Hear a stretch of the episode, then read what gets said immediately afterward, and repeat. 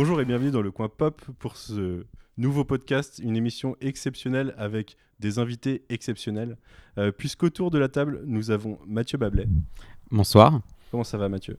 Euh, bah, super bien. Je, je suis à Nantes pour les Utopiales, entouré de copains, donc euh, c'est parfait. Autour de la table, nous avons aussi David. Comment ça va David? Ça va, ça va. David que, que vous pouvez entendre avec moi de temps en temps euh, dans Actionnaire, qui sort à peu près une fois par mois, c'est ça je Ouais, c'est ça, tous les mois, ouais. par mois. Euh, et qui nous fait le plaisir d'être aussi à Nantes pour les Utopiales. Exactement. Et on a deux autres invités exceptionnels euh, de, par, euh, de par leur personne, plus que par de leur régularité, puisqu'ils sont souvent là. Euh, Straffer, Salut, ça va? Ça va et toi Manu? Ouais. Tranquillement. Et Jay, Salut. toi aussi ça va? Ouais, ça va, ça va nickel. Ok. Dure semaine? Call of Duty à fond. Quoi Je ne vois pas de quoi vous voulez parler monsieur Non, Une non, semaine non. qui va finir par les Utopiales aussi, du coup. Non, euh, Call of Duty euh, le soir, à, à haute dose. Mais euh, non, non, je joue, ouais, j'ai un peu de boulot quand même, mais ouais, ça va, ça va, tranquille. Euh, bah écoutez, on est, on est là ce soir pour discuter, notamment euh, avec toi Mathieu, de, de ta présence aux Utopiales. Et je voulais commencer par une question euh, que peu de gens se voient poser, je pense, euh, une fois, juste une personne une fois par an.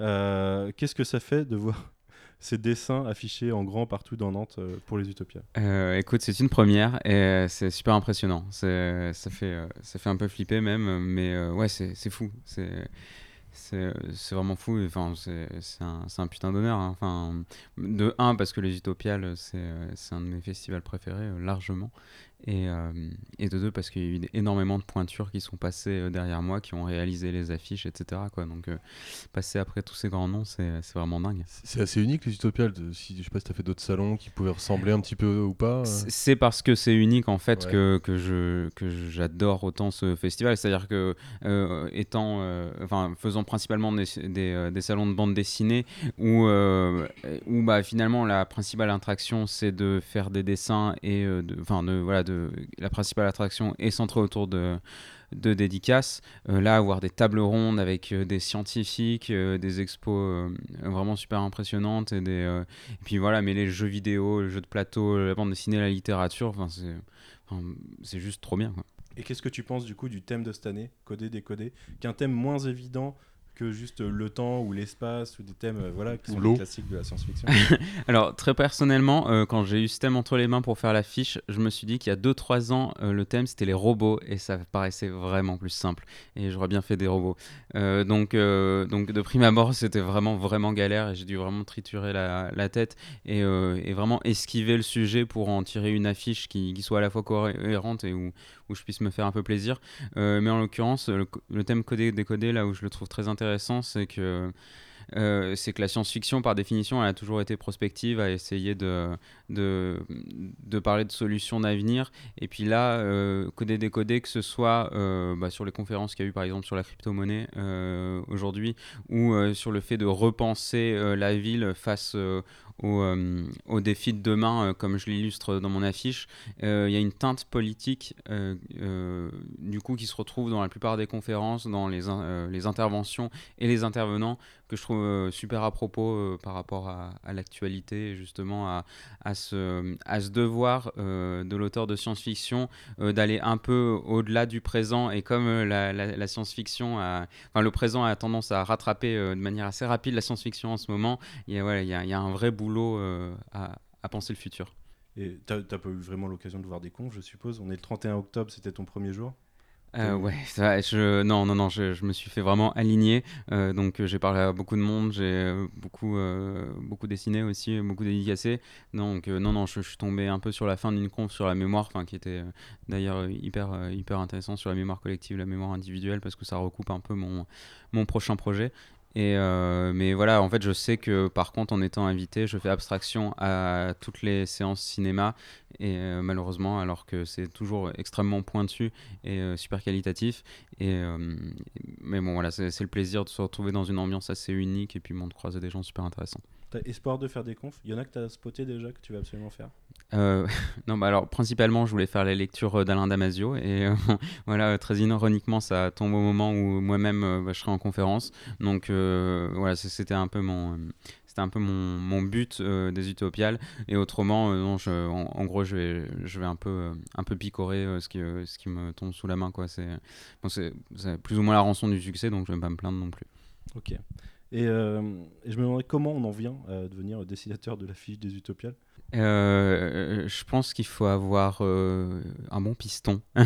et euh, en l'occurrence, mon piston, il s'appelle Denis Bajram et qui a donc réalisé l'affiche des Utopiales en 2016, qui est un habitué des Utopiales, qui est modérateur sur, sur probablement la moitié des conférences pendant cette semaine qui euh, en fait euh, bah, qui, qui, a découvert mon travail avec Shangri-La et qui je pense était très content euh, que quelqu'un d'une génération un peu plus jeune se lance dans la science-fiction parce qu'en mm. fait en bande dessinée on se rend pas compte mais c'est un genre assez esselé par rapport à même en littérature hein, ouais, ouais, ouais ouais ouais alors alors, euh, quand on en discute avec des auteurs de science-fiction, c'est parce que c'est un genre exigeant, en fait, euh, où euh, la part d'imagination est limitée par le, le, degré d'authenticité que tu veux, tu veux mettre dans ton récit, mmh. qui passe par des connaissances scientifiques, etc. Et voilà, donc je pense qu'il était content de, que, que quelqu'un euh, rentre dans le game un peu.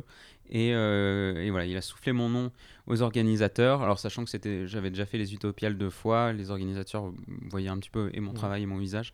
Et, euh, et ouais, c'était super chouette. Enfin, moi, c'était vraiment une grande surprise parce que, parce encore une fois, il y a des gens extrêmement talentueux qui sont passés derrière. Mais comment, comment ils, ils, font la sélection? Il y, a, il y, a, une sélection justement? Il Tu es mis en concurrence avec d'autres gens? Ou, ou quand ils viennent te voir, c'est que c'est décidé? Quand ils viennent me voir, c'est décidé. Sans, sans, même te demander un projet, du coup. Ouais, ouais, ouais. Non, je pense qu'ils ils, choisissent l'auteur en amont et puis ils font confiance à la, la vision qu'il peut apporter. Quoi. Dans le côté librairie, l'année dernière, par exemple, tes, tes, bouquins étaient mis grave en avant après, je sais pas si c'est le fait que ce soit des one-shots qui sont peut-être plus faciles à vendre dans ce sens-là, surtout pour un public des Utopia, peut-être un peu exigeant sur la qualité et tout ça. Ouais, ouais, c'est possible. Sur le message aussi. Ouais, ouais, complètement. Et puis finalement, euh, du coup, deux de mes bouquins ont été sélectionnés pour le, le prix Utopial, donc enfin, ils, suivent mon boulot depuis, depuis longtemps et euh, enfin, c'est pas, pas non plus du, du, hasard dans la mesure où il y a des affinités euh, entre mon travail et, et eux, leur, ce qu'ils veulent, ce qu'ils veulent transmettre. Et comme tu disais que toi, c'est Bajram qui t'a un peu pistonné, est-ce que toi, dans 3-4 ans, est-ce qu'il y a un dessinateur aujourd'hui que tu verrais faire, euh, faire une affiche? Euh, alors euh, oui, alors, euh, alors sans faire de prosélytisme, euh, je sais que Guillaume Saint-Gelin, donc avec qui je travaille, mais prépare un, un, projet de, de, SF qui est extrêmement influencé par The Expense et, et voilà, moi c'est bon, le, projet est vendu. a priori, ça sera un mix entre The Expense et Death Stranding. Enfin, voilà, ah et, et, pour le coup, en plus, il a un style vraiment. T'as tout, dit là, tout le monde Il y a du Manu, il y a moi, et tout, c'est monté tout le monde. Là. Vendu. donc ouais, ouais, ouais, carrément. Mais, mais voilà, après, j'ai pas d'autres idées dans la mesure où vraiment en SF, il n'y a, a, pas tant que ça. Enfin, dernièrement, je pense à Merwan Chaban qui a fait euh, Mécanique, Céleste. Et euh, voilà, qui sera approprié parce qu'en plus, il a artistiquement, c'est une brutasse. Quoi. Et je rappelle juste au passage que Guillaume Saint-Gelin, il a fait PTSD, pour ceux qui ne verraient pas, qui est exceptionnel aussi, une des sûrement meilleures BD 2018, je crois, 2019, euh, début 2019, je sais plus. 2019, janvier, janvier, février 2019, ouais. ouais, Et que c'était c'était vraiment exceptionnel. Donc, ouais, complètement. Tu avais une double actualité aujourd'hui, puisque tu avais deux conférences au Utopial en plus des signatures. Et tu avais sorti du tome 4 de Midnight Tales. Ouais, ouais, ouais. Euh, qui marque la fin de la première saison. Est-ce que tu peux nous en parler un petit peu? Euh, ouais, ouais, parfaitement. Alors, Midnight Tales, euh, il est né euh, d'une volonté déjà après mon précédent one-shot, donc Shangri-La, de me renouveler un peu de... et puis de surtout pas repartir sur un projet, un one-shot de 200 pages solitaires, parce que c'est quelque chose qui, voilà, qui, bouffe beaucoup d'énergie. Donc, j'avais besoin de faire du collaboratif et ce qu'on a peu l'occasion de faire en bande dessinée dans la mesure où bah, c'est un travail, un travail très, très personnel a priori en plus quand on est auteur complet. Et, euh, et donc euh, mon but c'était, euh, à la manière de ce qu'avait fait Run pour Doggy Bags, de proposer des recueils d'histoires courtes, une espèce d'anthologie, plus dans une vibe un peu Lovecraftienne. en, en, écrivant des scénarios, mais aussi en récupérant des scénarios, en dessinant quelques histoires, mais en m'entourant de plein d'auteurs Et c'est comme ça qu'est né Midnight Tales. Alors, dans cette volonté de vouloir se démarquer justement de Doggy Bags, où toutes les histoires sont euh, autoconclusives et euh, n'ont aucun lien euh, les unes Ouais. entre Il n'y a elles. pas d'univers partagé.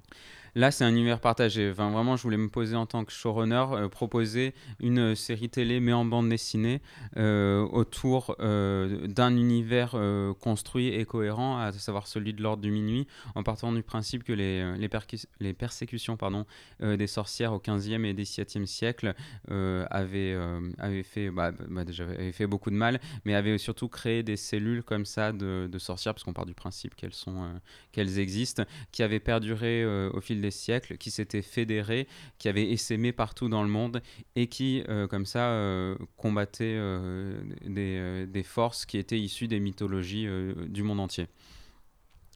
Euh, la première saison euh, est, là, est, là en fait pour euh, présenter l'univers. Donc on a des histoires un peu disparates, le but de montrer comment l'ordre de minuit fonctionne à travers le monde et vraiment de, brasser le plus de, culture possible, vraiment. Tout en essaimant déjà des personnages récurrents qu'on retrouve d'une histoire à l'autre, etc. L'univers, au, bout de ce tome 4, euh, bah, voilà, est en tout cas pour moi cohérent.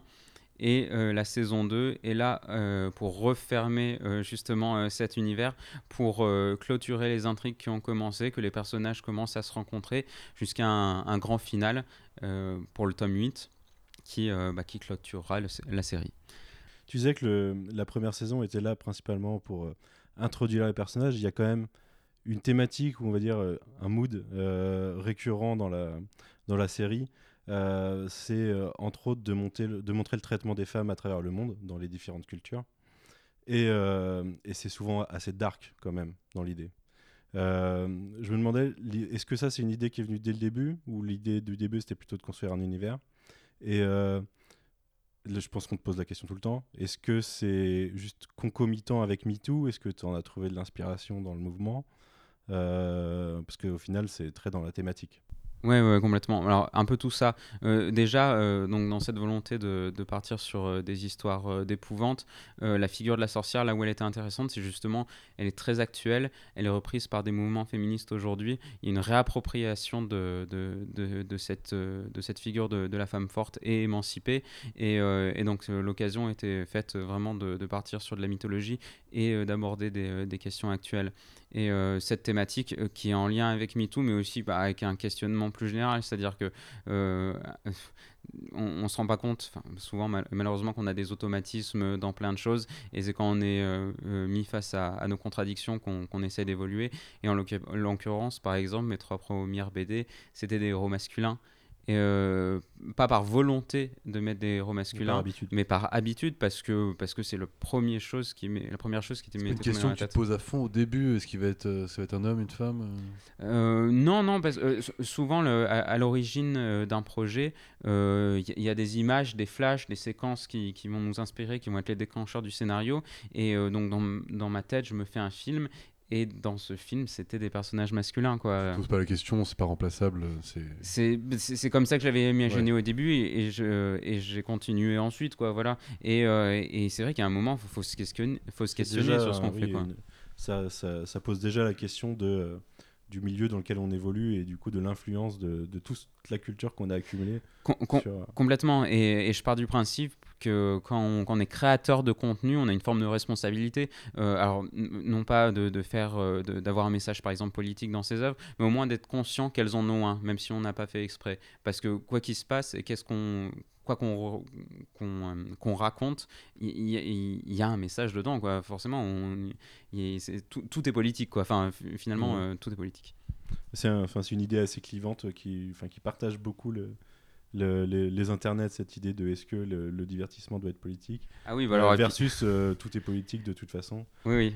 Euh, on l'a actuellement avec euh, Watchmen où euh, beaucoup de gens se disent mais euh, pourquoi vous avez refait une série politique Et c'est série c'est de rien Miller, avoir compris alors euh, que euh, l'original l'est pas du tout. Relis l'original. Joker a posé la question aussi. Joker a posé la question aussi, ouais. Euh, je, me, je me demandais euh, si dans ta, dans, dans ta création, tu t'étais posé la question du fait que tu sois un mec qui va défendre une cause féministe, euh, de comment ça pouvait être reçu, de est-ce que tu devais le faire, est-ce qu'il n'y avait pas un risque à le faire? Euh, ouais, ouais, complètement. Euh, c'est une question que je me pose encore actuellement. Euh, c'est compliqué parce qu'il y, a- différents, justement, différentes mouvances du, du féminisme. Et il y en a qui sont pas inclusives, où on part du principe que, que les, les hommes, s'ils commencent à, à faire de l'ingérence dedans, ils vont juste euh, euh, parasiter, euh, Le discours. ouais. parasiter le discours. Et, et c'est- Invisibiliser la parole. Ouais, voilà, et c'est une thèse auquel je, je crois plutôt en plus, quoi. Donc, euh, euh, avec toute ma, la bonne volonté du monde, euh, le but, c'est plutôt d'enclencher la machine et de laisser la parole ensuite aux, concernés. Alors, ce qui peut paraître bizarre parce que je signe beaucoup de scénarios et il y a beaucoup de dessinateurs mecs. Alors, sur la première question, c'est que la première problématique, c'est que je signe beaucoup de, scénarios parce qu'il faut mettre en place l'univers et sa cohérence.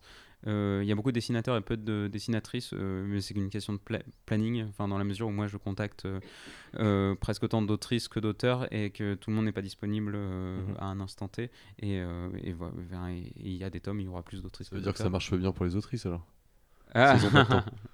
Euh, alors, je pense que euh, de manière générale, les, les auteurs sont tous beaucoup occupés. Après, est-ce qu'ils sont bien rémunérés? C'est peut-être une autre question. Et particulièrement les, les autrices, on sait qu'il y a une différence de salaire même en bande dessinée. euh. Ah ouais? Ouais, ouais, ouais. Il y a eu les états généraux de la bande dessinée. marrant, ça été- pourrait être un milieu où on Ouais. se dit que non. Et c'est fou. Et, mais tu vois, comme quoi, enfin, des fois on est un peu con parce que moi j'aurais pas cru. Et quand il y a eu des sondages qui ont été faits sur un panel bah, quasi total de, de la Ouais. de- des autrices et auteurs, on s'est rendu compte que ouais, euh, il y, avait. euh, il y avait euh, c- euh, 55% des autrices qui vivaient sous le seuil de pauvreté et, euh, et euh, 40% des auteurs. Euh, alors ça fait toujours beaucoup trop. Je crois, je d'autrices crois que. Pénélope Bagier en a parlé chez Ruquier. Si Euh, ouais, ouais, c'est possible. Ouais, elle, elle est très engagée. à un mauvais public. Oui, oui, C'était oui. pas, une- Ouais. c'était pas une émission facile pour elle. Non, tu m'étonnes. Ah, je sais plus qui y avait ce soir-là, mais il n'y avait pas Yann Moix ou un truc comme ça. Qui... Si, si, il y avait une c'est la, la- crème de la crème. Mais, mais toujours est-il que ouais, c'est un peu compliqué effectivement et je, je suis pas très à l'aise euh, avec cette problématique parce que d'un côté, euh, bah, si je fais rien, je, en, je, je, je me re- je remets pas en question mon travail et du coup je, je me complais un peu dans mes automatismes. Mais si, si je fais quelque chose, euh, bah, faut pas que ça vienne parasiter une parole qui est pas la mienne. Mhm. J'essaie de trouver cet équilibre. J'essaye et j'espère le trouver un peu avec Midnight Tales. Euh, voilà. Mais dans le processus créatif, dans tes idées, tu, tu partages autour de toi pour essayer de, de trouver des, des influences ou répondre à certaines interrogations que tu peux avoir? Ou c'est euh, principalement, tu fais ça tout seul? Non, non, non, je fais surtout pas ça tout seul. Et euh, en l'occurrence, en ma, ma, euh, ma- une writing room? Voilà, ouais, ouais, ouais, ouais. Et enfin, c'est un truc euh, avec enfin, les, les notions de féminisme, c'est c'est une, des notions de déconstruction sociale et, euh, et euh, tu le fais pas tout seul. Et en l'occurrence, moi, avec ma compagne, on en discute beaucoup et, et elle discute, enfin, elle a un regard aussi euh, sur tous les scénarios. Euh, c'est elle, de toute façon, qui s'occupe d'écrire les articles dans, euh, Ouais. dans Midnight Tales. Et euh, donc voilà, elle- est euh, intégrée au, au processus de création et à minima, euh, elle est là euh, justement en tant que, que garde-fou, euh, ne serait-ce que parce que euh, parce que des, fois enfin je, des fois je raconte des conneries parce que parce que j'y connais rien quoi enfin objectivement et puis quand je sens que j'y connais euh, vraiment euh, pas assez là je délègue en l'occurrence dans le tome 4 il y a une histoire euh, sur le harcèlement de rue bah, j'étais pas la bonne personne pour en parler donc là vraiment c'est deux autrices qui ont fait qui ont qui ont fait ça et, il fallait quoi Et c'est marrant, tu parlais de, de déconstruction sociale. Je vais refaire le parallèle avec Watchmen. ça, c'est- mon côté en plus cross-promo. C'est malin. Vous Euh, After Watchmen. abonnez-vous Euh, oui, en même temps, les gens qui sont abonnés au Coin Pop, du coup, ont par défaut After Watchmen. Donc, euh, euh, mais euh, la série traite beaucoup de la question raciale aux USA. C'est une histoire de white suprémaciste en, en apparence versus euh, euh, la population, euh, la population noire américaine. Et, euh, et Lindelof s'est posé la question justement avant de se lancer de est-ce qu'il était légitime, est-ce qu'il n'avait pas passé pour un, un white savior ou quelque chose comme ça. Euh, au final, il a une writing, room qui est principalement euh, composée de Nord-Américains, mais l'élément déclencheur, c'est euh, c'est un traité de Ta-Nehisi Coates euh, qui s'appelle The Case for Reparation, dans lequel il a découvert, il a découvert pas mal de choses sur l'histoire de son propre pays, qui par défaut ne sont pas forcément, enfin ne sont pas, ne sont pas enseignées au final, dont un massacre, un, un- grand massacre à Tulsa, qui est la base de la série télé du coup, qui a fait quelques milliers de morts euh, euh, noirs américains. Et, euh, et ouais, je pense que ça reste important quand même de montrer que que tu prends note de, de la situation, quoi, au bout d'un moment. Je, je sais pas ce que vous en pensez, mais il y, a un, y, a un besoin de se remettre en question que, qui, est nécessaire à un moment si on veut que notre société continue de tourner. Quoi. bien sûr, comme disait Mathieu, nous, on n'est clairement pas le public pour être sur le devant de la scène pour défendre le discours.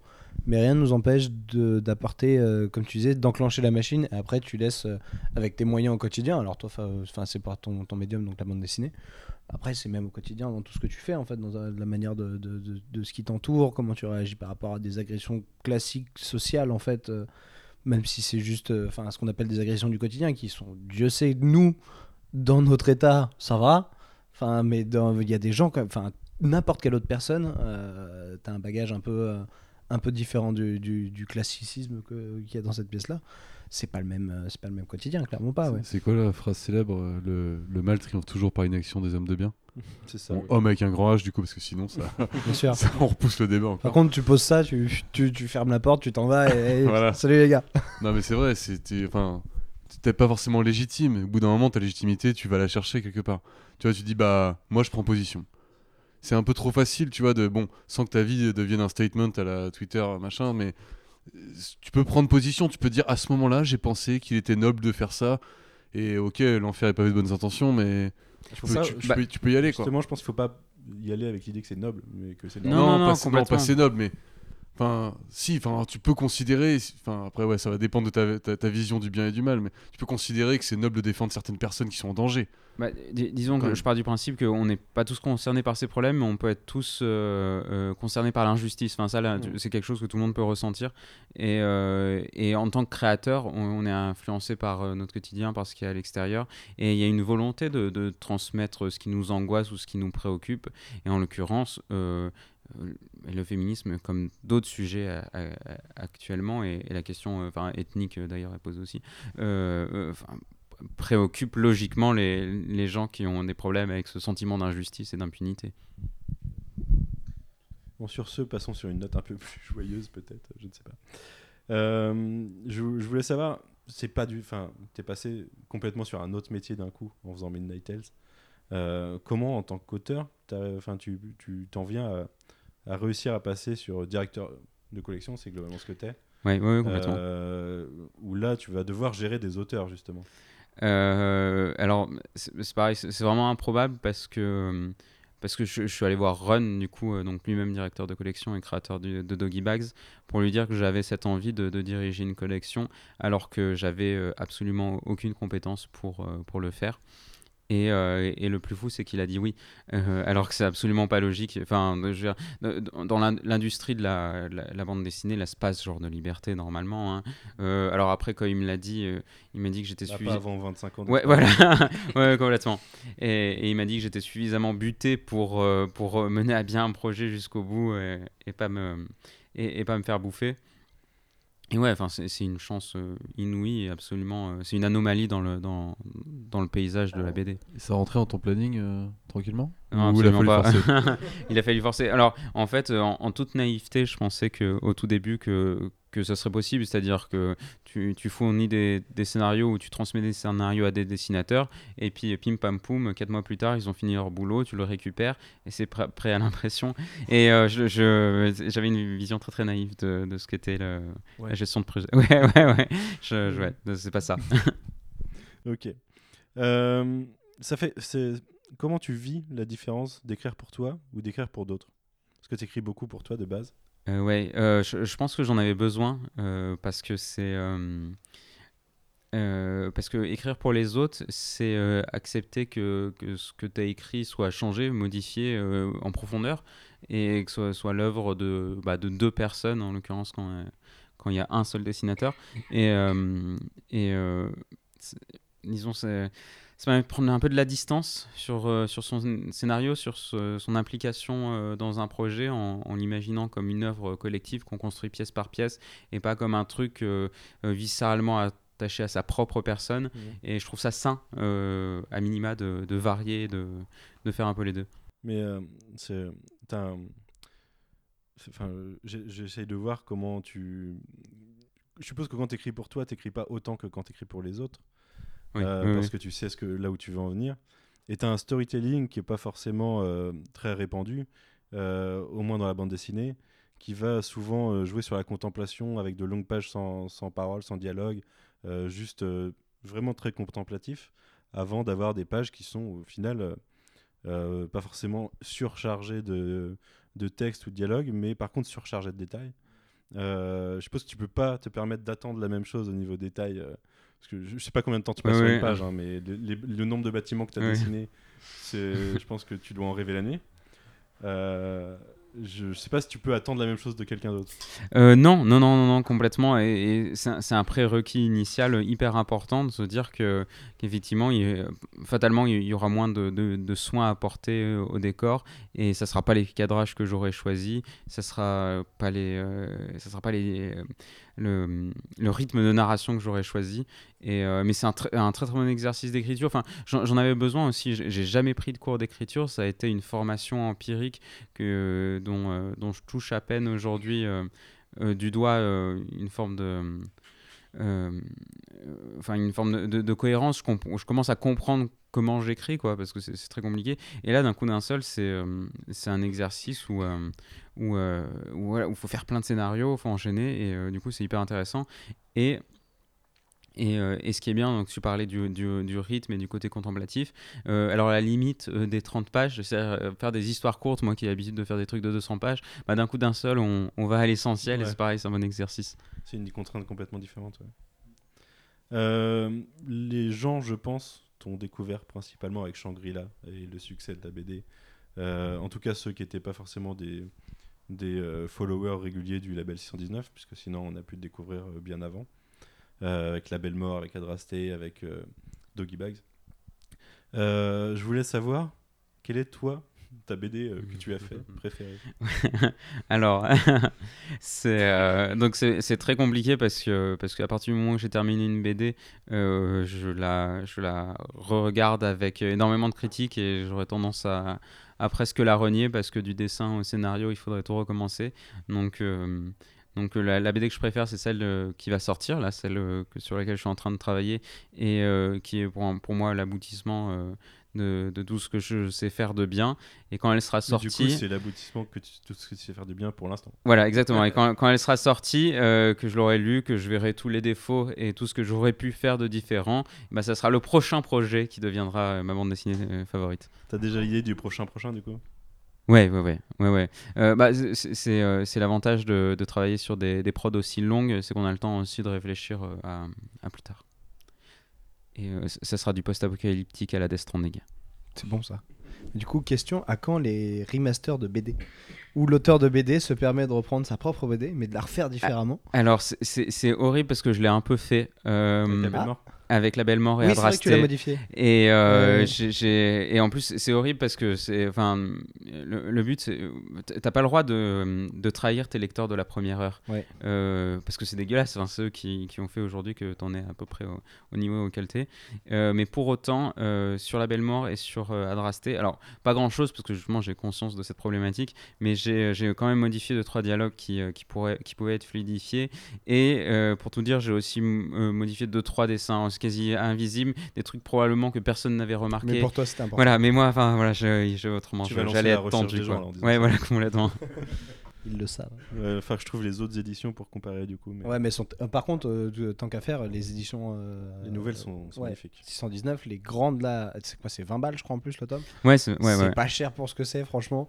Euh, tu prends le Mécanique Céleste, qui est le même format euh, dans l'édition Canal, BK euh, Canal BD, pardon, avec le dos collé. Je crois que c'est 5 ou 10 euros de plus. Ah Oui, Donc oui, oui, c'est euh, franchement, euh, jetez-vous dessus hein, si vous voulez vous faire du Mathieu Bablé dans un grand format. Très beau. C'est très beau sur étagère en plus d'être très beau à l'intérieur. C'est le moment. Tu nous disais tout à l'heure en off, euh, on parlait justement du re- de revenir sur tes BD. Euh, tu nous disais que si tu devais, enfin, si t'avais pas fait Shangri-La aujourd'hui, tu le ferais pas. Ouais, ouais, ouais, complètement. Euh, c'est marrant euh, à quel point, euh, enfin, à quel, à quel point le, quand le, le monde change et on prend conscience de- des changements du monde, mais à peu près tous en même temps. Et, euh, et moi, Shangri-La, quand je l'ai écrit, c'était bah, c'était au moment de, de, de Hollande en tant que prési- président, c'était au moment des manifestations contre la loi travail. Donc euh, il y avait un côté, on était sur... sur euh, eu 17 mouvements sociaux depuis. Ouais, ouais, ouais, ouais. Mais, mais qui ont changé. Enfin, tu vois, les, Ouais. les- on n'est plus du tout sur les mêmes manifestations. euh, on n'est plus sur les mêmes euh, revendications. Quand les gilets jaunes de l'espace. C'est, euh, ouais, ouais, ouais. Bah, je, enfin, Il a peut-être déjà un peu fait. En, en tout cas, je, je peux, je peux, je peux plus envisager des, des changements de société dans les histoires que j'écris sans, sans des formes insurrectionnelles telles qu'on les a vues avec les Gilets jaunes, entre autres. Quoi. Et, et Shangri-La, là où il est très marqué dans son temps, c'est qu'il part du principe que, que le consumérisme est là pour, euh, pour euh, assagir la population, qu'elle euh, qu'elle préfère la sécurité à la liberté, et, et, montrer voilà, que, que les dystopies comme 1984 qui ne fonctionnait pas parce qu'on ne peut pas être un État totalitaire et le faire par la force, pouvait réussir au 21e siècle avec un État consumériste. et, et on n'est plus du tout dans la même problématique. Enfin, Du coup, tu es dans une période où il y a une bonne dizaine de pays qui ont eu des mouvements révolutionnaires qui tendent à aller dans le bon sens. oui, oui, oui, ouais, alors Euh, complètement, ce qui déjà est, est incroyable, mais po- pour un, ras- un ras-le-bol qui est généralisé, enfin, qui, et qui prend en compte euh, la dimension euh, écologique et l'urgence euh, l'urgence un peu systémique qu'on a Ouais. aujourd'hui quoi et un, un truc auquel bah, auquel je m'intéressais pas ou auquel on parlait moins en tout cas il y a, y a, y a 3-4 ans et qui est à peu près sous- sur toutes les lèvres aujourd'hui Mais tu vois, on- tu nous disais que ta prochaine BD, euh, tu me disais en off aussi, que notamment dans les thèmes que tu allais aborder, euh, il y a le- le- l'effondrement de la société. Oui. Euh, Est-ce que tu n'as pas l'impression qu'en ce moment, les différentes sociétés ont tendance à venir mettre le warning avant qu'on en arrive là et du coup à avoir une, à arriver à une version presque plus optimiste du futur? Que tu pouvais imaginer quand tu t'es lancé là-dedans Mais très honnêtement, je le souhaite en fait. Euh, moi, j'ai l'impression de là de l'histoire que je suis en train d'écrire, qu'elle est là pour euh, exorciser la peur que j'ai en, en l'avenir, quoi. Et mais moi, je souhaite que finalement ça, ça se passe bien et qu'il y ait des, des choses de trouver. Et je crois énormément justement dans, dans tous les, les nouveaux modèles de société euh, trouvés par toutes ces forces insurrectionnelles qui, qui se fédèrent pour, pour essayer de changer la donne. Et pour moi, d'ailleurs, c'est la seule solution parce que la solution ne viendra pas des gouvernements. Donc euh, fatalement, il faut qu'il soit euh, renversé pour qu'on passe sur- qu'on parte sur des bases saines. Après, euh, il y a des, quand même des données scientifiques euh, qui illustrent le fait que, que le réchauffement euh, climatique que va, va impulser des crises migratoires euh, Ouais. pour lesquelles euh, en Europe on n'est absolument pas prêt. Et ça, en plus, on le sait depuis longtemps. quand même. Oui, oui, bah, le rapport Meadows, euh, c'est les années 70. Enfin bon, euh, rien, rien de nouveau sous le soleil, mais, euh, mais voilà, il y, a des choses inévitables qui, qui font quand même flipper, quoi. Enfin, qui, qui rendent anxieux, mais ne serait-ce que parce que ça va changer notre quotidien et que Mm. bah, finalement, en tant qu'humain, on, aime bien notre quotidien. Mais est-ce que du coup, il n'y a pas un moment où tu aimerais, dans un de tes projets, parce que euh, dis-moi si je me trompe, mais j'ai l'impression que, grosso modo, quand tu commences à écrire un scénario, tu vas te baser sur ton ressenti, et au moment où ta BD sort, ce ressenti est quasiment déjà passé, et tu déjà passé à autre chose. Est-ce qu'il n'y a pas un moment où tu as envie de tenter de prendre un gap d'avance et de te dire peut-être que ce sera ça plus tard? Et de partir de ce postulat et de développer quelque chose euh, Euh, alors c'est alors c'est compliqué parce que la BT n'est pas encore sortie, mais c'est un peu ce que je fais euh, du coup sur Carbone et Silicium la prochaine, dans la mesure où, euh, où je- je- je- j'évoque l'effondrement comme quelque chose d'inéluctable Ouais. et j'essaye de voir en fait l'après. Enfin, oui, oui, c'est-à-dire, enfin, quelle est la problématique de, de l'effondrement, de l'inaction des gens et bah, qu'est-ce que qu'est-ce qu'il faudrait faire pour pour, aller au-delà de ça, quoi. Enfin, en tout cas, quels sont un peu nous nos, nos biais, euh, nos biais qui nous empêchent d'agir, quoi. Et, euh, et voilà, en mettant de côté l'effondrement et en partant du principe que ça c'est acté, quoi. Ok, j'ai hâte de lire ça du coup.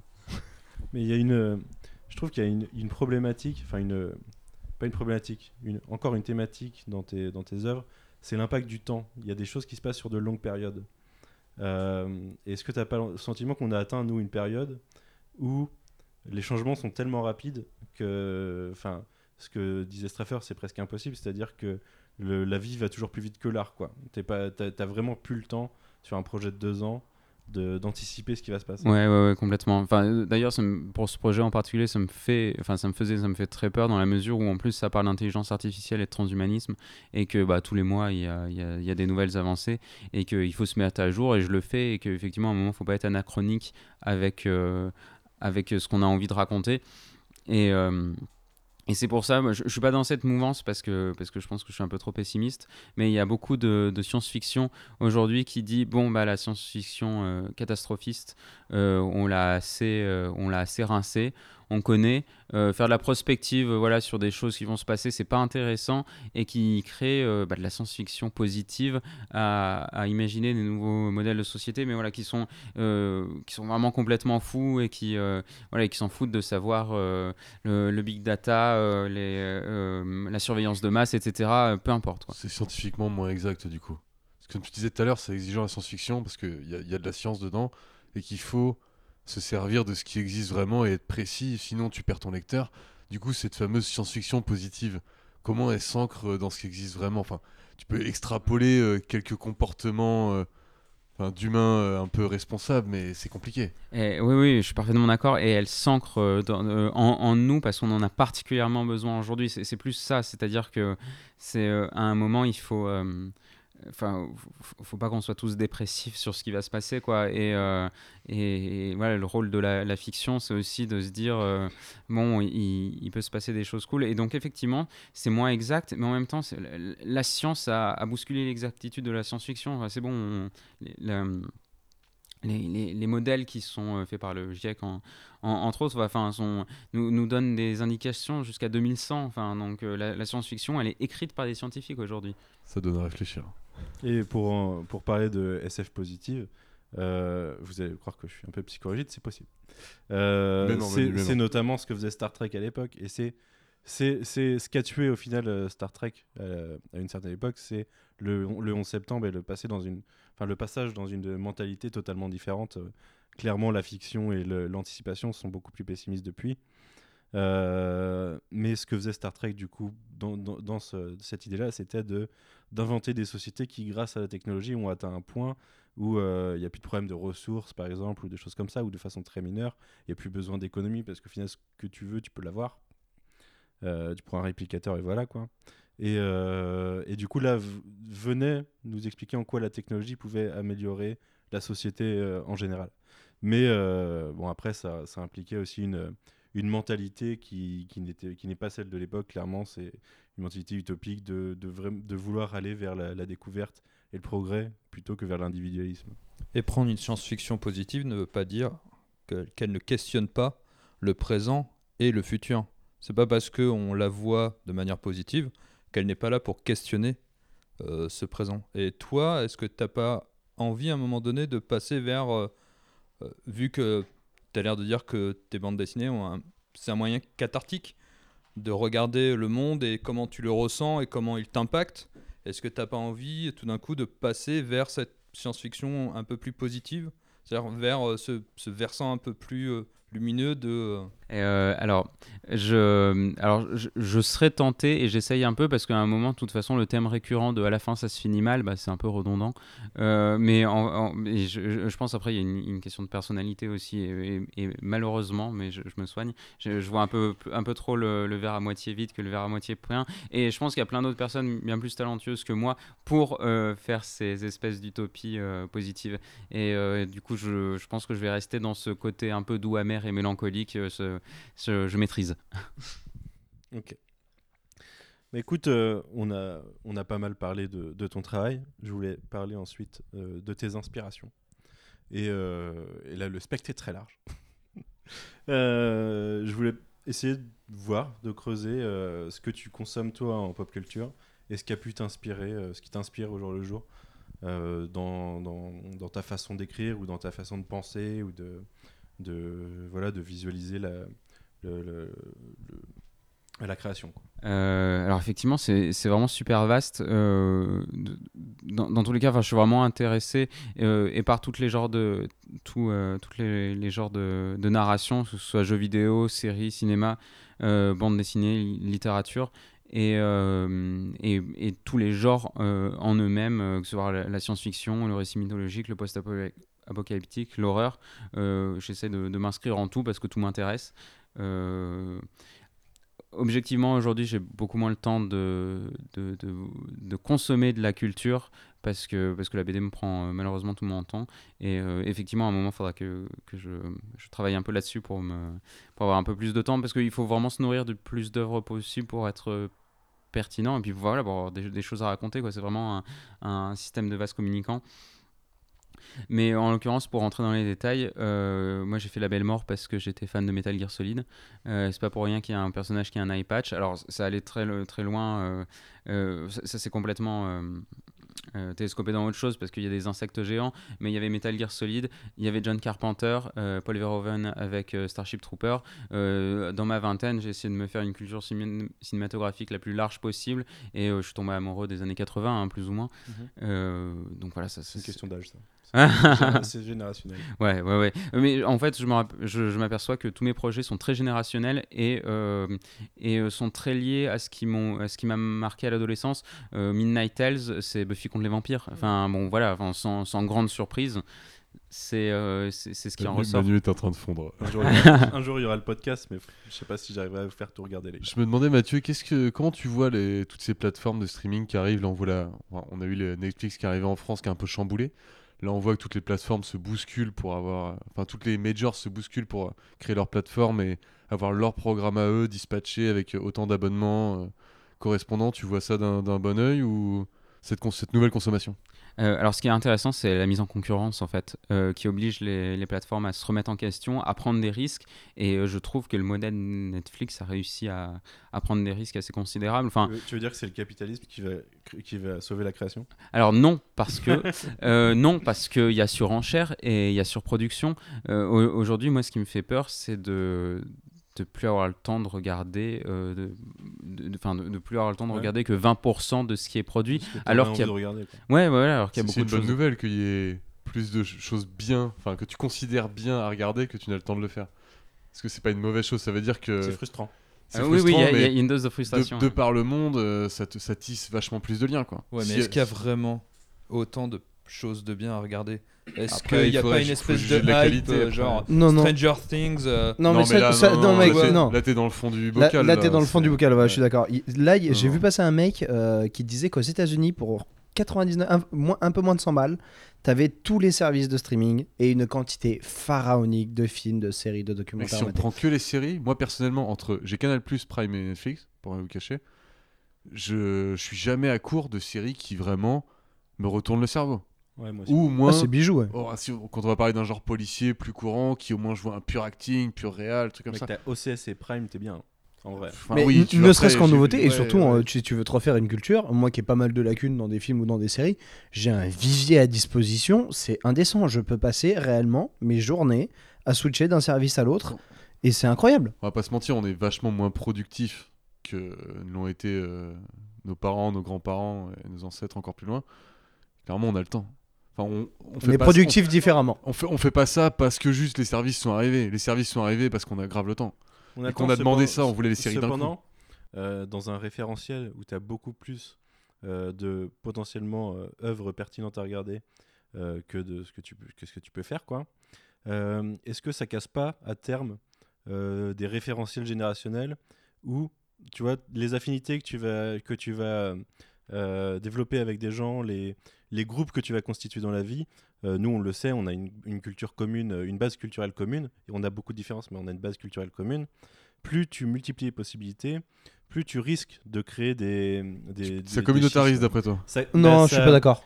Mec, t'as des aimants. Tu vois, Stranger Things pour reprendre, Stranger Things, Net- Netflix, le nombre de personnes grand public qui ont maté Stranger Things, que ce soit des gens qui ont eu un attrait pour la pop culture ou non, c'est un truc générationnel. Et Game t'en of auras à Thrones, chaque fois. Game of ça. Thrones, pareil. Ouais, mais par contre, euh, tu me parles de Game of Thrones. Je le mettrais peut-être au-dessus de Stranger Things, du coup, dans les Oui. deux. Ah, parce qu'il a fait mater de la fantaisie à des gens qui pouvaient il- pas il encaisser apporte, ça. Il apporte Complètement. un univers beaucoup plus important que de, que de la nostalgie bien faite. Parce qu'on va pas dire que c'est mal fait, euh, Stranger Things. Euh, par contre, c'est pas sur Stranger Things ou sur Game of Thrones que je vais créer des affinités avec des gens.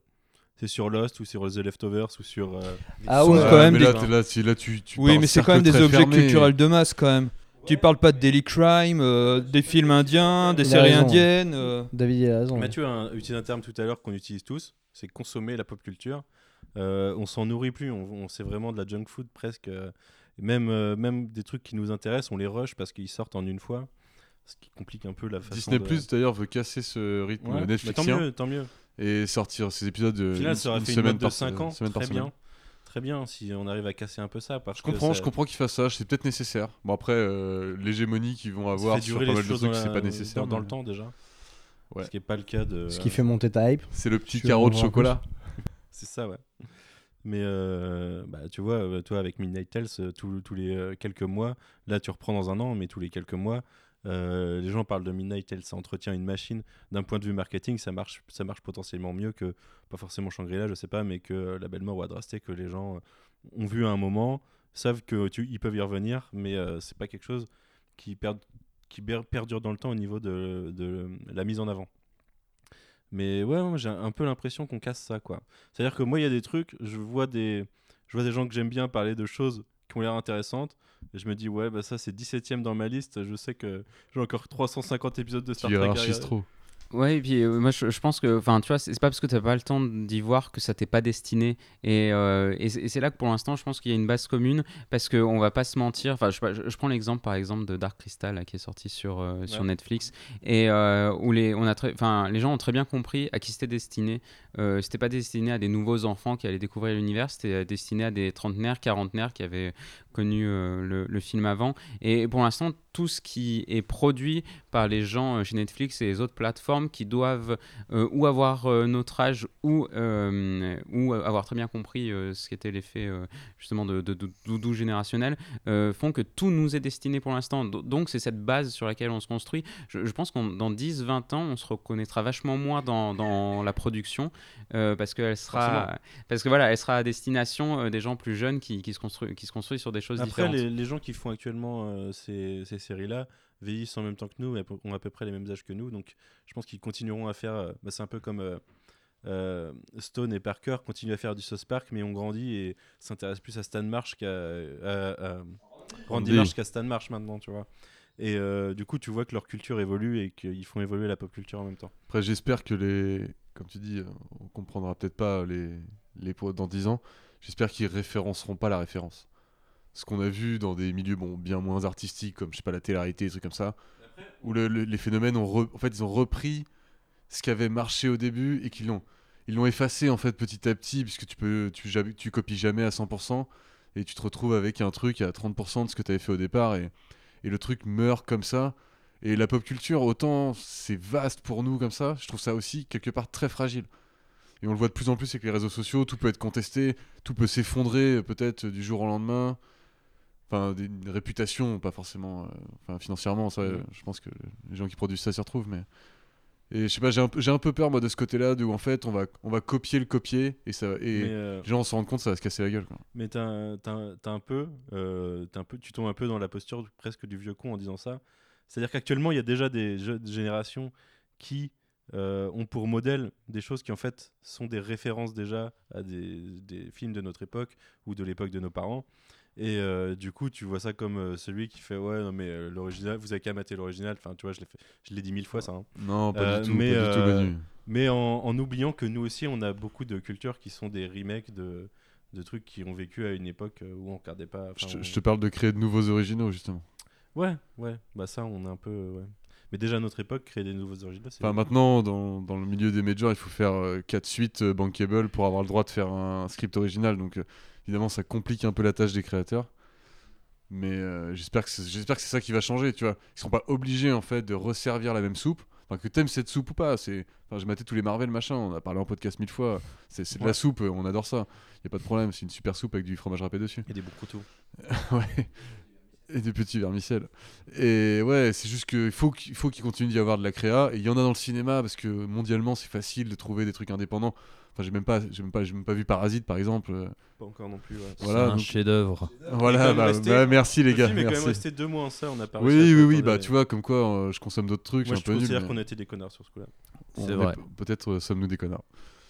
Mais tu vois, et, et j'espère que ça va continuer comme ça aussi dans la pop culture. Parce que là, pour l'instant, ça va, elle est florissante. Et même quand c'est un peu de la soupe, bah, c'est sympa à regarder. Comme tu disais, Mathieu, ça nous est destiné. On- Il y a des partis pris. on se sent Il y a des partis pris. Tu vois, le Joker, il commence à comprendre, ils reviennent du formule. Euh, Il y a des studios qui ont inventé une machine. Bah, tu vois, Marvel avec Disney. Mais tu vois enfin, le Disney, Joker, Marvel. typiquement ce que je disais. Les gens adultes de Joker aujourd'hui, qui est un remake de trois films de Scorsese en, en un. tu Ouais, bien sûr. vois. Donc, ils mais- sont en train d'aduler un truc qu'au final, nous, on va se dire, mais connard, regarde l'original. Non. c'est littéralement. Oh, oui, mais mec, c'est- mais c'est comme dans les comics, c'est une porte d'entrée, c'est pas grave. Si à partir de là, les mecs peuvent aller fouiller, pousser leur réflexion et que derrière ils commencent à step up un peu, ou au moins à prendre un peu de retrait et à relativiser sur d'autres trucs, c'est pas grave. Si, si C'est ça doit... condescendant de dire ça. Non, mais tu sais Au pas. final, comme- Non, Au mais final, justement, ils ont un panel de culture qui est encore plus important que ce qu'on avait à l'époque, donc ils vont peut-être se faire leur culture autrement. Et, oui, peut-être, ou peut-être pas. Ou alors ils vont juste suivre les grands succès parce que les mecs, je sais pas, ils sont pas fans de cinéma, ils vont juste suivre les trucs un peu tendance et ils vont taper ça. Et... Je dis, les gens sont pas quelque cons. chose. Réchauffez pas ce qu'on fait aujourd'hui. Parce que déjà, on est à la limite du réchauffé, nous, aujourd'hui. Bah, on réchauffe tous les ans, mais euh, On réchauffe un peu plus tous les ans. t'as ton- tes deux. Marvel et ton FIFA. et C'est puis, le, le- et ton le truc, le micro-ondé dans 5 ans, ça passera pas, quoi. Les gens sont pas si cons. C'est ça que je voulais dire, justement. C'est prenez pas les gens pour des cons, tu vois. On voit bien que les Fast and Furious, bah, nous, on aime bien la formule, c'est un peu rigolo, machin. Mais ça marche pas tant que ça, quoi. ça les commence gens- à déconner, quoi. Les gens, ouais, quand même. Mais les gens, ils sont pas si débiles, tu vois. À un moment, ils vont plus tellement les voir en salle, ils attendent. Mec, les box-office, ils sont là, hein, ça te répond que les gens, ils sont encore toujours. Enfin, pas tout le monde, mais il y a encore une grande part de débiles. Les films comme ça, ils font. Non, mais c'est condescendant qu'on me traite de connard, de tout ce que tu veux, c'est un C'est fait. le moment on- coupe. Non, non, c'est ce qu'on disait en off, il y a des. Enfin, en off, non, rien à voir, mais je reprends l'expression de ce qu'on disait tout à l'heure.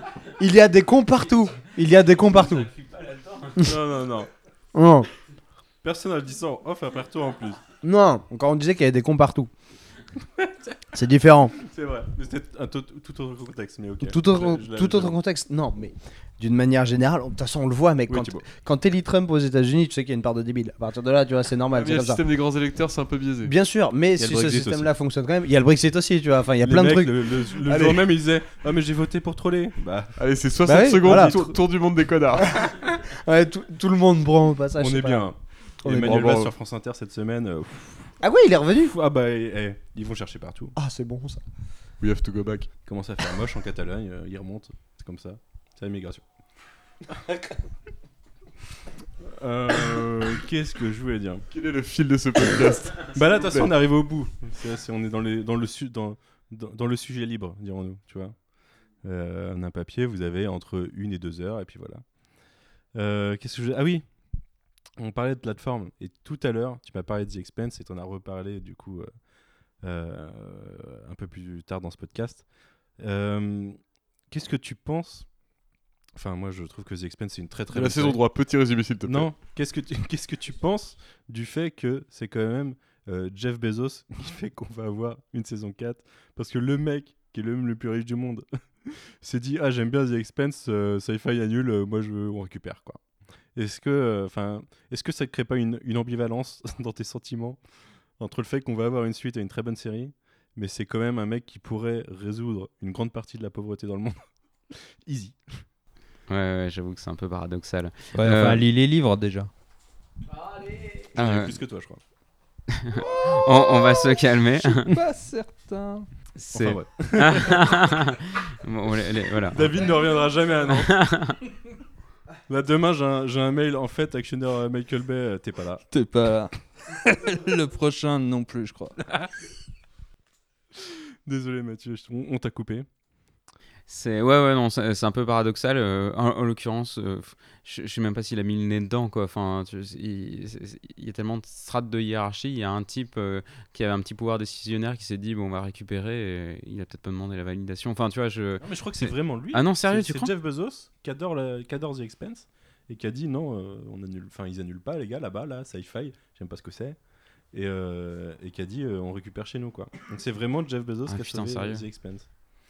Ouais c'est con c'est ouais c'est très con Moi je trouve ça presque cynique vis-à-vis de la thématique de la série.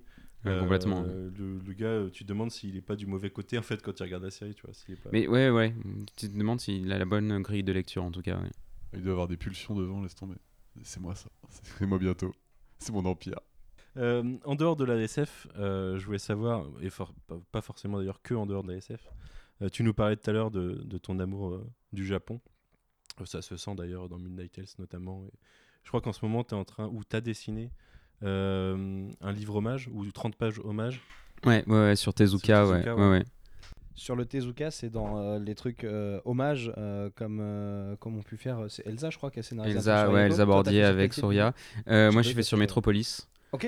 Euh, en fait, euh, j'avais le choix. euh, euh, j'avais, j'avais le choix sur toutes ces œuvres, bon, sachant que quelqu'un avait déjà pris Astro Boy euh, sans, sans grande surprise. Ouais. Et, euh, et ouais, moi, moi, les deux œuvres qui m'avaient marqué le plus, c'était euh, La vie de Bouddha et Metropolis.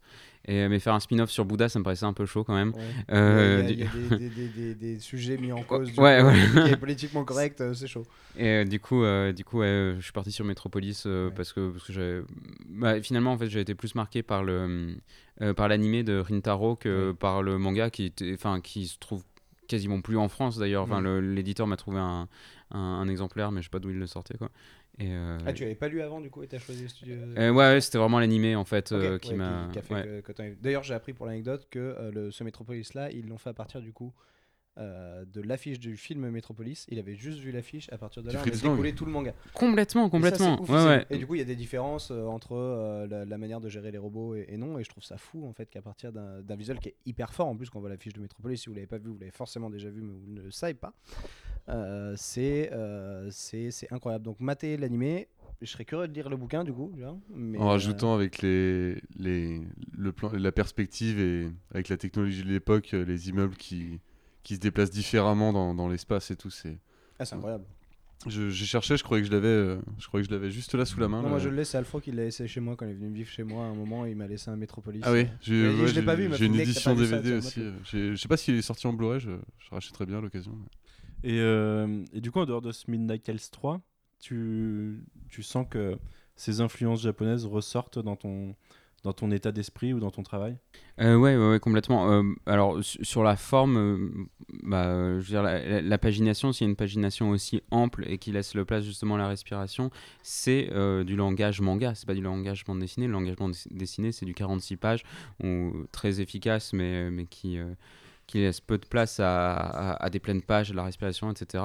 Et ça, c'est- ça, ça influe, euh, moi, le, le rythme que j'impulse euh, dans, dans une histoire. Et puis après, bah, euh, les, les, les thématiques qui sont euh, à la limite euh, souvent de, de l'animisme ou du mysticisme, enfin qu- quelque chose qui, qui se rapproche de, euh, euh, de, de mode de vie ou de pensée philosophique qui sont largement plus asiatiques qu'occidentales. Ouais.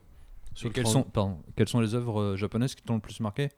Genre du Kitano, Kurosawa Euh, non, bah, euh, euh, pour- les messages simples, universalistes et euh, je- Miyazaki, Mi- tu vois, vraiment pour, pour cette, euh, cette simplicité, ce côté humble que qu'ont ces personnages vis-à-vis de, de, de la nature ou des, des, des forces plus grandes qu'eux. Quoi. Ok. Et t'as une œuvre culte, euh, ever, euh, en manga ou en BD Ouais, c'est chaud. Euh, euh, bah, je vais pas faire dans l'originalité. Je pense que je vais faire comme euh, 90% des, des auteurs euh, qui, qui citeront Akira parce que parce, parce que Akira quoi. Je l'ai relu le mois dernier. Enfin, je l'ai enfin lu le mois dernier. J'avais commencé à les lire et je les avais matés. Putain, qu'est-ce que c'est bien. Chaque case, chaque truc, chaque, euh, chaque, euh, chaque manière de penser, chaque détail, euh, les réflexions qu'il y a derrière. Enfin, Otomo, d'une manière générale, je suis tombé sur. euh, euh, faut le savoir, a fait une histoire courte sur Batman en 7 pages euh, qui est dispo euh, dans un recueil urbain obscur. Et c'est pareil, chaque truc ça a une symbolique. Enfin, c'est ce genre d'auteur. Enfin, les, Japonais ont beaucoup ça, je trouve. On a un peu moins ça dans les comics. Et, euh, en franco-belge, je vois, j'ai pas du tout fait attention, mais où chaque élément de chaque. tout est pensé en fait. Ils jouent avec la- les, les, les, onomatopées, les différents alphabets qu'ils utilisent au Japon, que ce soit les katakana, les hiragana et je sais plus. Et ça, ça met une telle richesse et c'est tellement fouillé, du coup c'est tellement riche que euh, c'est unique en fait au monde. Et euh, il y a du coup une, espèce, pas de- pas d'excellence, mais de, particularité euh, propre à la bande dessinée au sens large du coup. qui, émane de ces personnes-là et Otomo c'est vraiment le fer de lance il y avait Tezuka auparavant mais Tezuka au-delà d'avoir une production folle c'était juste le mec qui a enfoncé toutes les portes C'est différemment politique. Quoi. Ouais, mais déjà à l'époque, quand tu les relis, même Kamimura, moi je me suis refait tout Kamimura récemment. Kamimura, le mec, euh, c'était, euh, 70-80, je crois, à peu près, il publiait ses bouquins. Et il avait déjà tout compris sur la condition de la femme, la manière de traiter, de traiter la femme au Japon, qui est quand même, il faut le dire, ils ont 10 ans, 5 à 10 ans de retard. Euh, et à côté de ça, c'est euh, c'est quand, même, euh, c'est quand même des thématiques. euh, Enfin, c'est. C'est hyper cool quoi, donc euh, je trouve ça chouette, ouais. Moi, je t'avoue que j'ai toujours pas fini euh, Akira. J'ai vu l'animé en Je premier. peux te les donner, frère. Et j'ai, je dois avoir les quatre premiers tomes en fait, et j'ai lu les trois premiers, je crois. Euh, par contre, j'avais vu l'animé et je m'attendais pas, du- je m'attendais pas du tout à ça, à la grosse claque que c'est en manga, Euh, le, le niveau de détail et la profondeur du truc. Euh, moi, je suis, enfin, vous, savez, je suis pas un grand lecteur de manga. Je, je me, je me rattrape sur les grandes œuvres au fur et à mesure. Et ouais, ouais, c'est quand même une, une grosse branche. Je peux comprendre que ça soit cité souvent. Je- tu nous avais pas répondu. Je t'avais posé la question avant podcast. Et quand tu as dit, euh, je, vais donner la réponse facile. C'est, forcément le truc qui me venait en tête, tu vois. Je demanderais à un lecteur de comics, euh, ça serait Watchmen, mais euh, ouais, là, ça me, semblait évident. Du coup, tu, comment dire Tu revendiques plus tes influences manga? Enfin, est-ce que pour toi, est-ce que tu as plus un bagage manga rajouté par-dessus de la bande dessinée de par ton éducation et le fait qu'on soit en France et que ce soit une exception culturelle? Ou euh, bah, en, vrai, c'est vraiment les trois. Enfin, moi, euh, quand, j'étais petit, euh, j'avais la collection des Strange et des Marvel de, de ma mère. Donc, j'ai connu l'époque du Silver Age et de, de Stan Lee et de, et de Romita sur, sur, sur Spider-Man dans les années, enfin, des, des années 70, alors que c'était bien plus vieux que moi. Euh, je- J'avais aussi la collection de, de Torgal à la maison. Et euh, c'est à ce moment-là que je découvre Akira et Dragon Ball. Donc, enfin, c'est vraiment un mix de, de, de tout ça. Ouais, ouais, ouais, ouais vraiment. euh. Les gens qui ont eu des parents qui, qui lisaient des comics ou des mangas, je pense que putain, ça, moi, c'était ça te Tintin, change une trajectoire. Winch 13 frères à la maison. ah, Moi, c'était Astérix. Et euh, bien, même si en tant que directeur de collection, tu... enfin, c'est pas tout à fait ça, Midnight Taste, mais est-ce que t'as pas, ça t'a pas donné envie de faire un côté shonen un peu over the top, de, de laisser tomber un peu le message justement et d'aller dans une histoire de héros vraiment pure et dure euh Euh, si, carrément. Ouais. Euh, ça fait envie parce que c'est. Euh, Ça empêche pas d'y cacher un message d'ailleurs. Oui, oui, oui, complètement, mais, euh, mais à un moment, euh, il y a un truc très pur aussi dans, euh, dans bah, justement dans l'aspect shonen ou juste dans, dans, dans l'aventure qui, qui est super exaltant. Et euh, ouais, ça, j'aimerais bien, euh, j'aimerais bien ouais, effectivement, euh, être un peu moins serious T'as business. 60 ans devant toi? Je... Dur. Non, mais je, prendrais beaucoup je prendrais beaucoup d'assistants. Je crois que t'allais dire d'acide, j'ai eu très peur.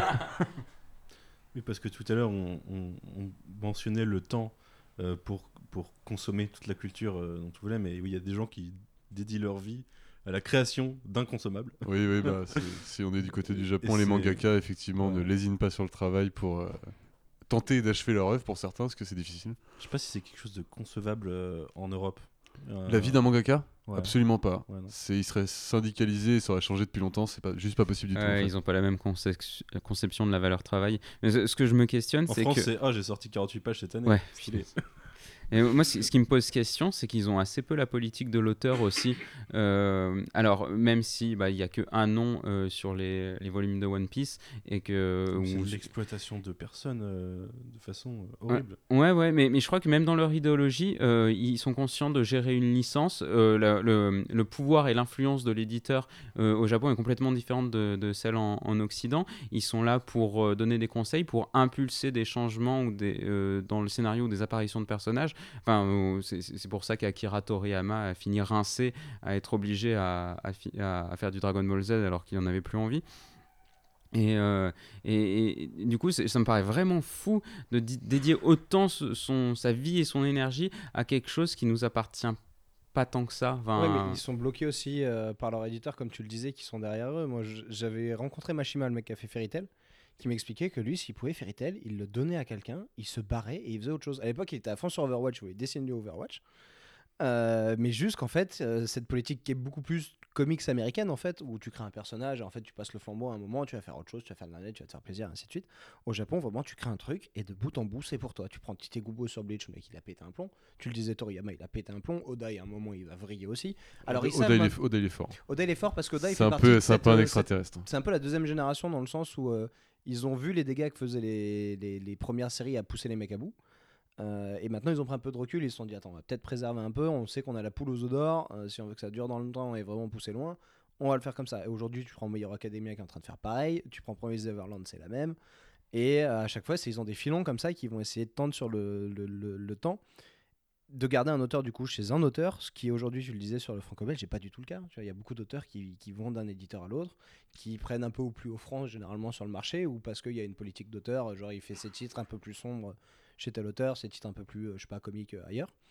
C'est pas du tout le cas du coup au Japon et les mecs sont plus, euh, c'est plus des travailleurs en fait dans le sens où ils sont, euh, ils sont rémunérés pour euh, du travail, vraiment du travail. Là où en auteur français c'est plus, euh, dis-moi si je me trompe parce que c'est une vue complètement extérieure, mais c'est plus euh, j'ai- j'ai j'ai un projet, je vais me le faire financer. Ouais, complètement, c'est parfaitement ça, je pense. Je trouve ça incroyable comme modèle économique de se baser sur la persistance de quelqu'un que tu presses jusqu'au bout euh, pour faire tenir euh, ouais, le- le- le- l'économie de ton éditeur. Quoi. Ouais, parce que derrière il rentre millions de yens, frère. C'est un délire Ouais, entre les produits dérivés. Des chiffres énormes. Les hein. mangas vendus, faut voir les volumes de vente au Japon. hein. Tu parles de millions de ventes euh, par tome. Là, il y a une série qui est en train de décoller qui était obscure chez Panini qui s'appelait Demon Slayer. Je crois qu'il double le, le nombre de tomes par euh, Ils ont, tome. fait, ils ont fait une promo de ce truc, ça de n'a pas de tome sens. par tome, page Tome- par tome. Non, c'est-à-dire que tome 1, je sais pas, t'en vends 2 millions. Ah ouais, 2, d'accord, t'en ok. vends 4. Et ainsi de Ok. suite. Et Ah tac, ouais. tac, tac, tac, tac. Et ça augmente très très vite, c'est très exponentiel. Parce qu'il y a eu beaucoup d'exemples, ils savent très bien comment ça fonctionne, enfin comment les hits peuvent fonctionner. C'est Ouais, comme de la musique, maintenant c'est comme, comme à l'époque, tu avais les tubes de l'été. Ils sont capables de lancer euh, le manga de telle année. C'est vrai. Ils, ils savent, ils programment, ils savent, ils... ils Non, ils savent pas, c'est ça le truc. Ils C'est que savent des fois, pas, mais enfin, bon, C'est un pari sur c'est l'avenir. fait pour, tu vois. il y a des pitchs et des dessinateurs avantageux, je pense, par rapport à d'autres. Mais... C'est sûr. Mais ils font beaucoup d'essais et c'est, en gros, c'est beaucoup, beaucoup d'offres de stage pour un CDI au Japon. C'est un, peu, tu le- fais plein d'histoires courtes, du sport. c'est le télécrochet de là-bas, quoi. C'est un peu C'est- ça, Vas-y, montre-nous un dessin, un pitch, et on verra si tu as la chance d'être l'élite du mangaka. Et ils choisissent, ils finissent ta série et t'envoient sur un truc avec 8 Ouais, ils- assistants. ils- et ils c'est te finissent aussi. Par, contre, il y a ce, ce côté que tu suggérais avec les mangas de sport. Les mangas, il y a des mangas de tout. Et Alors qu'il n'y a pas de des comics de tout et des, et des BD euh, franco-belges de tout. C'est un truc qui me fascine. Enfin, moi, je, enfin, je, je me dis qu'il y a des publics, ça doit être des niches extraordinaires. Et des créations de dit. tendances derrière. Ouais. Ouais, mais c'est des mécaniques euh, scénaristiques assez communes en fait. Tu peux faire, Ouais, c'est un skin, quoi. tu peux faire une, une quête Un du peu. héros avec un love interest euh, dans le milieu de la pâtisserie, dans le tennis. Dans, euh, la manutention, ce que tu veux, finalement, tennis de c'est- table, tu vois. Des trucs de tennis de table, je m'y attendais pas. Prince Ils du tennis Non, Prince euh, du tennis, trop mortel. Ping-pong, frère. Ping-pong de Matsumoto. Ah oui, ping-pong, ouais. ouais. T'en fous partout. Et c'est un truc sur le tennis de table. Bon, Eh très oui. bien. Bah, ping-pong, The Animation. euh, Bah, c'est- c'est. Oui, ça va bien. Ça me rappelle, euh, je crois que c'est Sullivan qui promouvait pendant un moment une euh, BD sur le Tour de France. Moi, ça me passait, mais des kilomètres au-dessus, quoi. Il avait l'air passionné. Mais euh, Ouais, c'est, on n'est pas tous. Faut déjà peut-être un peu avoir aimé le Tour de France au moins dans sa jeunesse. euh. Faut savoir qu'Otomo surkiffe le cyclisme d'ailleurs en parlant de, de Tour de France. Jamais. Eh bien, tant mieux pour lui. Yes. bah, écoute, euh, je pense que c'est la parfaite anecdote pour finir ce podcast. C'est cadeau. Euh, écoutez, messieurs, je vous remercie pour votre participation. Euh, David, Mathieu, euh, merci beaucoup pour votre participation. David, j'espère que tu me pardonneras euh, pour euh, le harcèlement que je t'ai infligé cette, soirée- cette Ok, soirée. non, ça va.